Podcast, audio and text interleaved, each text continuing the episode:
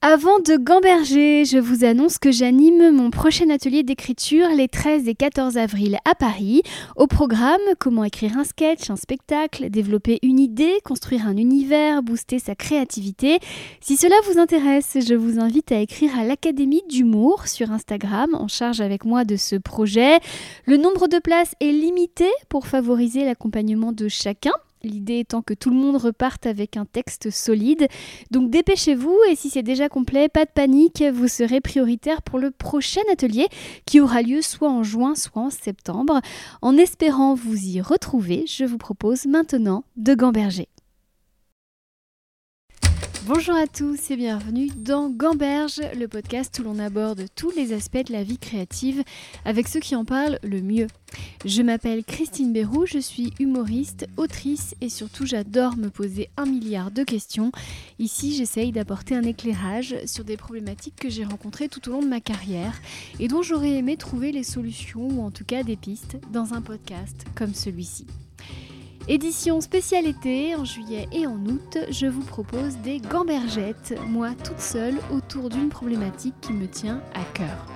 Aujourd'hui, c'est un sujet très difficile que j'ai choisi d'aborder en me disant si moi j'y vais pas, alors qui y va. Bien sûr, d'autres avant moi y sont allés et heureusement, et merci à eux, ils ou elles m'ont permis d'avancer et même de guérir.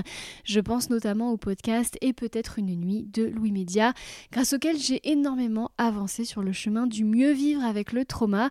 C'est donc peut-être à mon tour d'apporter ma pierre en abordant le problème via un axe que l'on n'évoque jamais, en tout cas pas à ma connaissance. Quelles sont les conséquences d'une agression sexuelle dans une carrière artistique et créative? Ou même dans une carrière tout court. Je vous livre ici mon expérience et ce que j'ai compris à force de thérapie et de travail sur moi. En subissant un trauma, le cerveau se voit imposer un paramétrage dysfonctionnel. Il va se mettre à nous faire appréhender la vie avec non seulement le souvenir du trauma, mais également la peur que le trauma se reproduise et des croyances bâties autour du trauma en fonction du contexte dans lequel cela s'est produit et si vous avez été protégé ou non.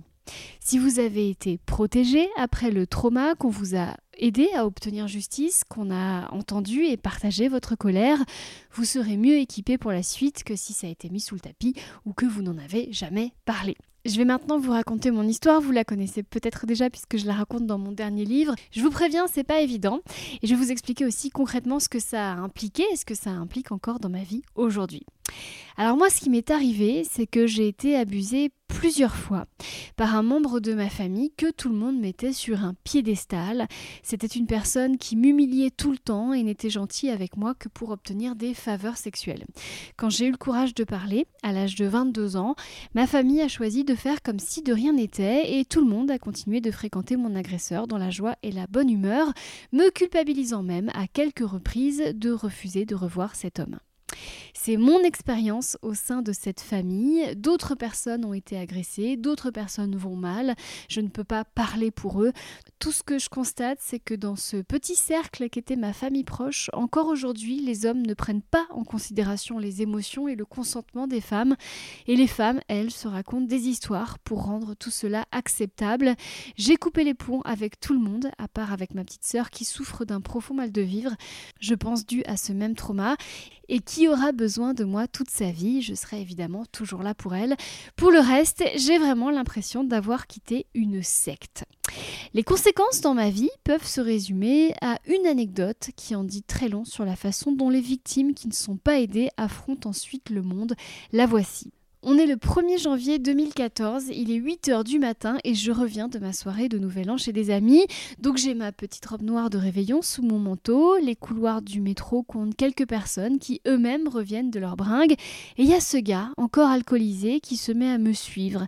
Et à un moment, il me plaque contre le mur, il m'empoigne l'entrejambe, chose qu'avait déjà faite une fois mon agresseur dans ma famille quand j'avais 8 ans. Je me suis mise à hurler, un cri très animal de survie pure et là, le gars, eh ben, il prend peur et il me dit, non pas pour moi, mais par peur, je pense, d'être attrapé, puisque j'avais vraiment crié très fort et je pense qu'il a eu peur que des gens viennent m'aider. Et donc, ce gars, il me dit, ah pardon, je suis désolé, je suis désolé. Et là, moi, je lui réponds à cet agresseur du métro, non, c'est moi qui suis désolé.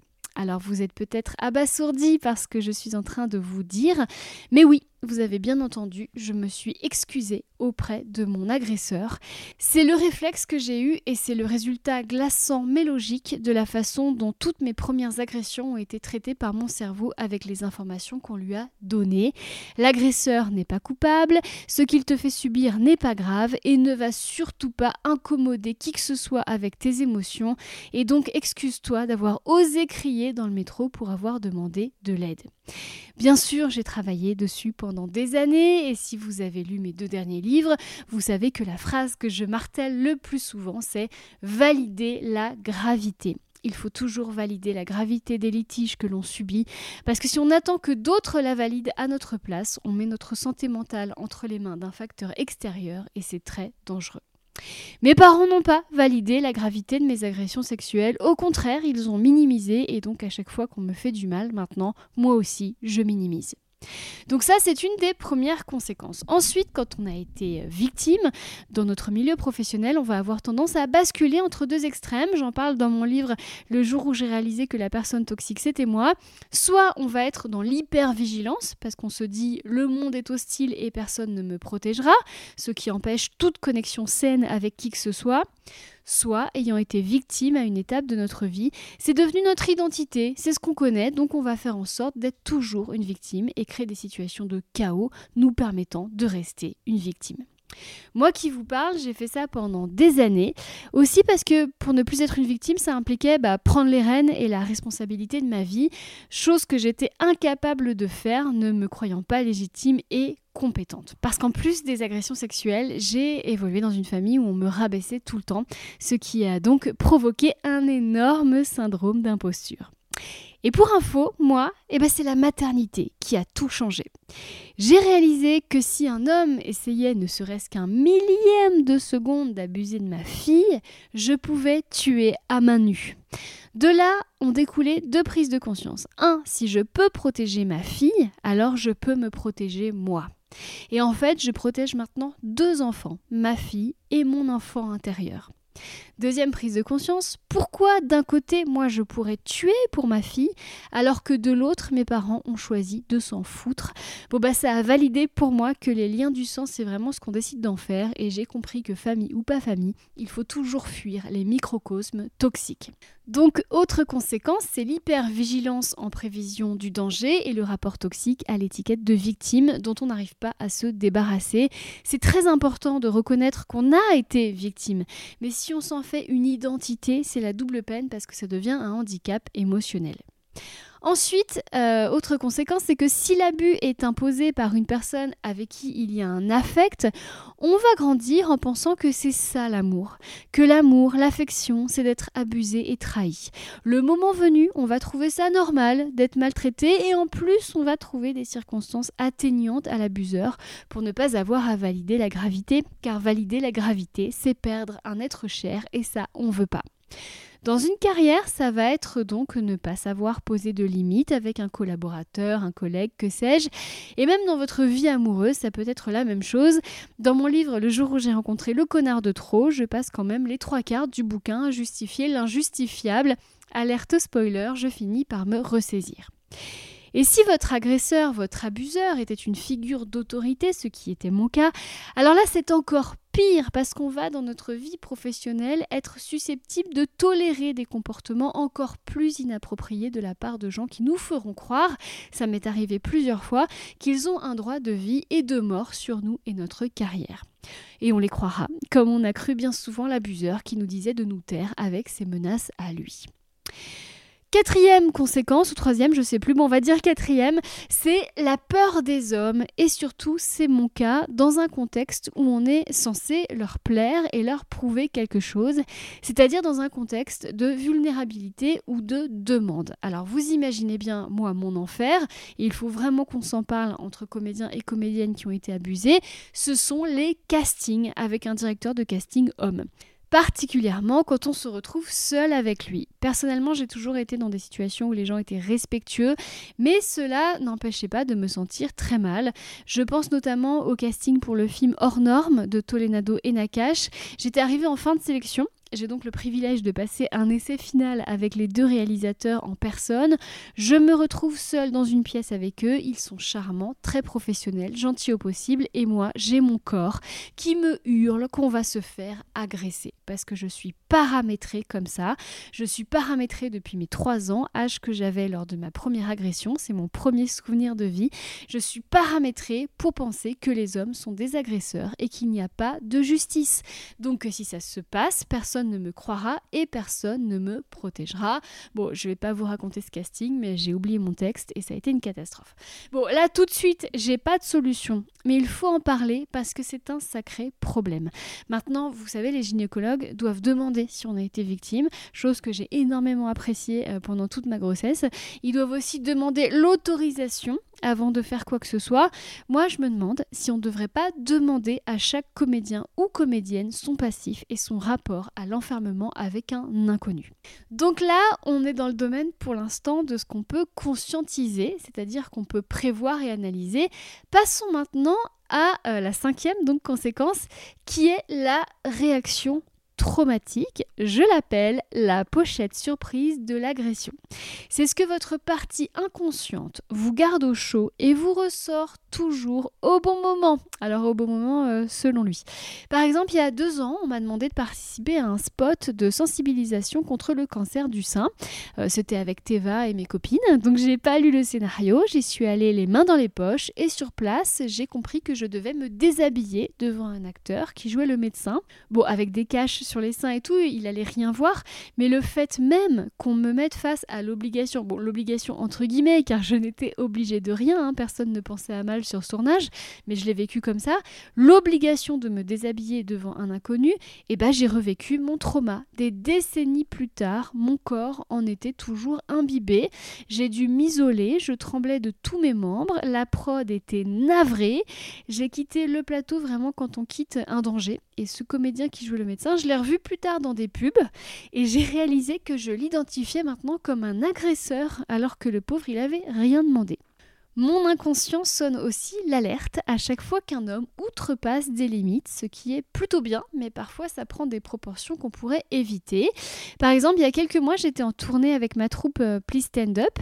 On n'est que des femmes sur scène, et ce jour-là, il y avait un homme qui travaillait là et qui a demandé à nous filmer dans les loges pour faire un petit film qu'il voulait mettre sur les réseaux sociaux. Alors moi, j'ai dit oui, sauf qu'il a également filmé le spectacle et donc notre travail, ce qui est interdit. On n'a pas le droit de filmer un spectacle sans payer de droit. C'est pour ça qu'on vous dit souvent avant que ça commence de ne pas filmer. Bon, c'est tellement connu, c'est tellement un acquis euh, quand on joue ça et là qu'on s'en soucie même plus. Bon bref, les jours passent et le gars nous envoie son travail, donc sa vidéo.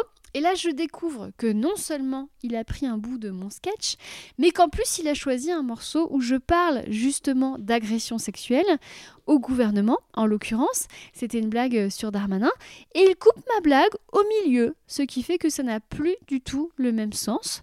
Donc moi, je fais un message où j'explique cordialement que je suis pas très contente et là, il me répond, en se permettant de me tutoyer, alors que moi je le vous voyais, que c'est de ma faute parce que mon train était en retard et donc il n'y avait pas d'autre image de moi et il a dû prendre un bout de mon sketch et donc le déformer en l'occurrence. Alors là, je me suis sentie très mal face à ce patriarcat qui pense avoir droit à tout, accès à tout, y compris à l'autorisation de déformer notre travail, même quand on dénonce ce dont on est victime, à savoir les agressions sexuelles.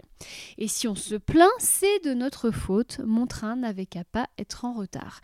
J'ai donc rédigé un mail poli, mais qui sur le fond a dû paraître disproportionné à tous les gens qui étaient en copie, mais qui n'était que le résultat d'un long chemin et d'une lutte pour la reconnaissance de mon consentement et du droit à combattre l'abus sur scène sans qu'un homme ne se l'approprie pour le déformer.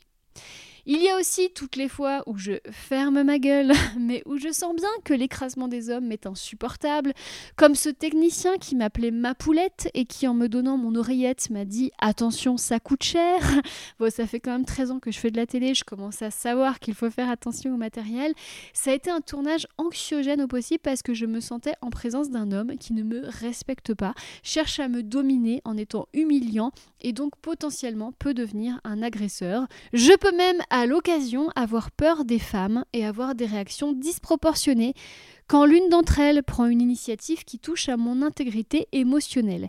La publication de mon livre Le jour où j'ai rencontré le connard de trop a vraiment été une épreuve parce que c'est un livre où je raconte mon agression et beaucoup de choses très intimes et je collaborais avec des personnes qui faisaient un travail éditorial et donc de bureau. À chaque fois qu'une initiative était prise froidement sans m'en parler, de changer une mise en page, de sous-titres, la validation des dessins, ou quand il y avait des erreurs, quand j'ai vu les coquilles dans le livre édité, tout ça je l'ai vécu comme un cambriolage émotionnel et c'est très dur pour moi de prendre mon téléphone et d'être factuel, même si je suis dans mon droit, parce que je me sens en danger, ce qui est compliqué à comprendre pour la partie en face. Une de mes copines m'a dit un jour Bah, dis-le aux gens que tu es comme ça et en cas de problème, ils comprendront. Mais je trouve ça trop facile. Les autres n'ont pas à payer les conséquences de mon trauma. Si personne ne travaillait sur son mauvais paramétrage, le monde deviendrait Une autre conséquence très tabou, tabou de mon point de vue parce que personne n'en parle et qu'à chaque fois que moi j'en parle, j'ai l'impression de gêner tout le monde, c'est mon rapport malsain à la séduction. En tout cas, c'était, car c'est quelque chose que j'ai définitivement réparé. Mon agresseur, je vous l'ai dit, n'était gentil avec moi que pour obtenir des faveurs sexuelles, ce qui est arrivé de mon souvenir six fois, de mes 3 ans à mes 14 ans. Alors, quand j'avais 14 ans, c'était pas une agression sexuelle vraiment parce que j'ai réussi à fuir cette fois. Mais en tout cas, cela a inscrit dans mon cerveau, qui était en plein développement, que j'étais bonne qu'à ça, si je voulais être aimée. Donc pendant très longtemps, j'ai établi entre moi et mes patrons ou mes collaborateurs, dès que l'occasion m'en était donnée, un climat de séduction souvent inapproprié, ce qui m'a valu parfois d'être écartée ou même virée, ce que je peux comprendre. Il y a même une prod qui me blacklist depuis 13 ans, refusant toute collaboration après que j'ai fait publiquement des avances à l'un d'entre eux pour être recruté. Mais c'est très bien, ils ont raison. Pire, il est arrivé que l'on réponde favorablement à mes appels du pied, bien embêtée parce que ma drague, car c'en était, n'était pas motivée par une réelle attirance, mais provoquée par un dysfonctionnement névrotique.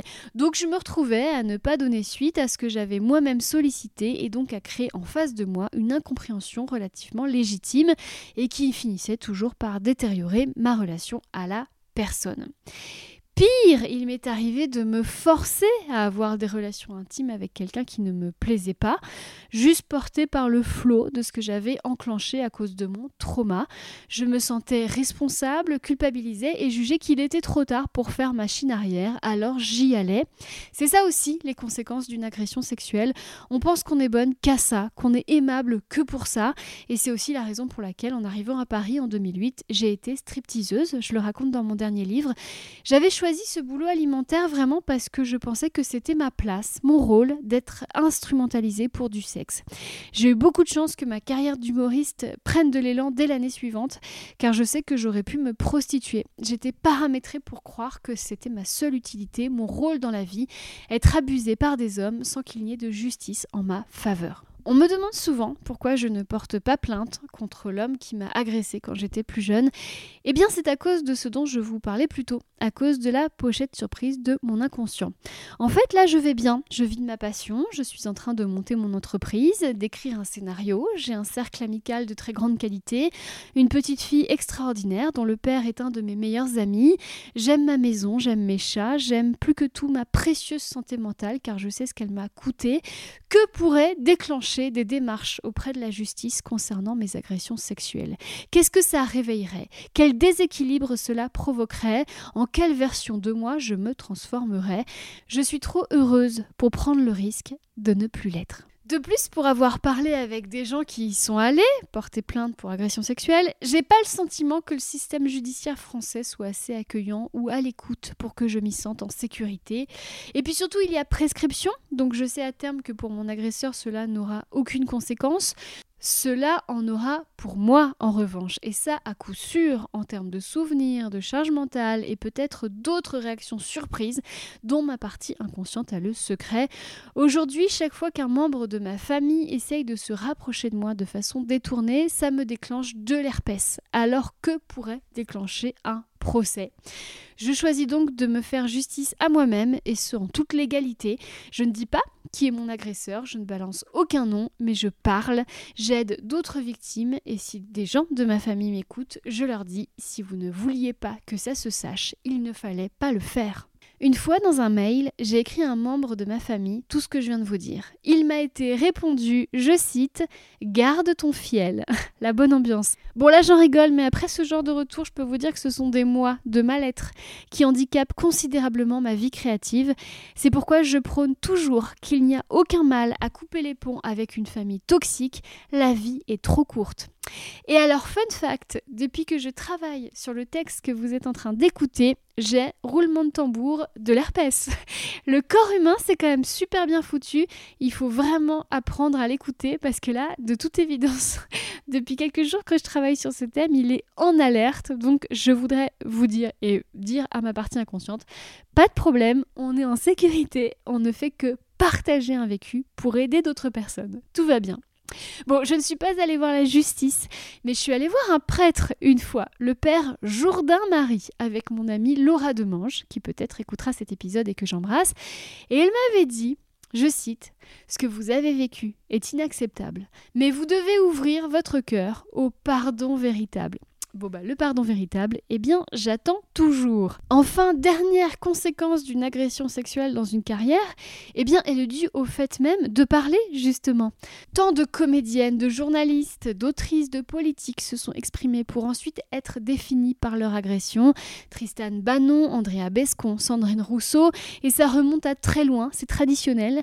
Je pense à l'actrice Maria Schneider, agressée sexuellement en plein tournage en 1972 par Marlon Brando dans le film Le Dernier Tango à Paris avec la complicité du réalisateur Bertolucci. Après cela, Maria Schneider va sombrer. Le film va choquer et lui coûter sa carrière, alors que Marlon Brando, lui, nickel, tout va bien. Quand j'ai fait des recherches sur cette histoire pour le podcast, je suis tombée sur un article du Youth Post datant de 2018 et titrant Tenez-vous bien, comment le viol du dernier tango à Paris a entaché Bertolucci. C'est-à-dire que bien sûr, c'est Bertolucci qui est entaché, le pauvre, d'avoir commandité le viol d'une jeune femme. Et oui, on en est encore là. Cela porte malheur de parler et de se plaindre quand on est une femme. Ça aussi, c'est une conséquence dans une carrière. Si on choisit de se battre, on prend le risque de sacrifier notre image qui doit être légère, feel good, glamour, surtout quand on est humoriste. Je vous passe le nombre de gens qui m'ont conseillé de me taire, les mêmes qui aujourd'hui se disent féministes parce que c'est devenu à la mode. Vous seriez surpris. Je voulais quand même terminer sur une note positive, si je peux employer ce terme dans ce contexte, et parler de ce que je peux maintenant faire grâce, alors pareil, grâce entre guillemets, à mon trauma. Mais avant warning, je dois vous avouer que je vis très mal qu'on me dise assez régulièrement Heureusement que tu as vécu tout ça, car ça t'a permis de faire ci, ça, ça, monter sur scène, écrire des livres, que sais-je. Vraiment, il faut jamais dire ça à quelqu'un.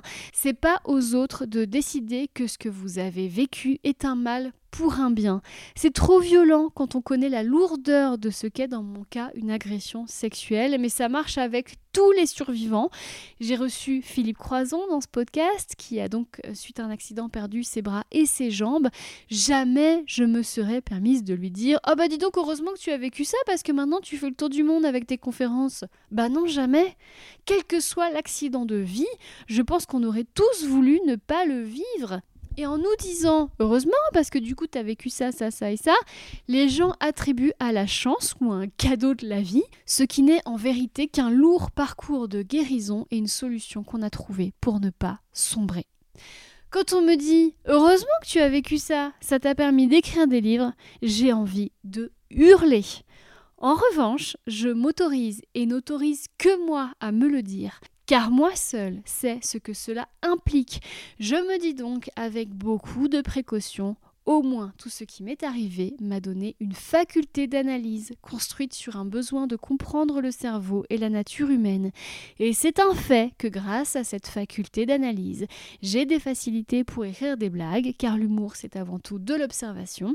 Et le fait que j'ai besoin pour guérir de théoriser les ressentis et les émotions, eh ben ça fait des livres et donc ça aide d'autres personnes et résultat, ça donne du sens oui, c'est factuellement un point positif, je me le dis et suis la seule à avoir le droit de me le dire, car encore une fois, à choisir, j'aurais préféré une famille aimante et saine, une famille qui respecte mon intégrité physique et émotionnelle. Voilà, merci d'avoir écouté cet épisode un peu spécial mais tellement important pour moi jusqu'au bout. La semaine prochaine, ce sera donc la dernière gambergette de l'été avant de retrouver mes invités. Et pour la rentrée, j'ai décidé de vous parler de phobie administrative, les solutions que j'ai trouvées pour la guérir et conquérir le monde. D'ici là, je vous souhaite de gamberger juste ce qu'il faut. À la semaine prochaine.